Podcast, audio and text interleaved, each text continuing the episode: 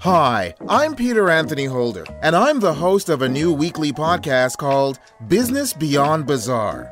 What exactly is Business Beyond Bizarre? A podcast of the slightly unusual. Yeah, like she said.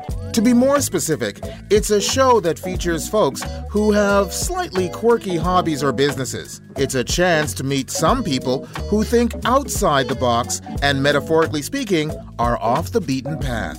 You'll meet folks like the creators of the fart spray called Liquid Ass, the woman who invented goat yoga, father and son undertakers who have perfected how to save your tattoos after you die, the founder of the religion Jediism, plus why you should be drinking gin made from elephant dung. Business beyond bizarre. Oh, there's a lot more where these came from.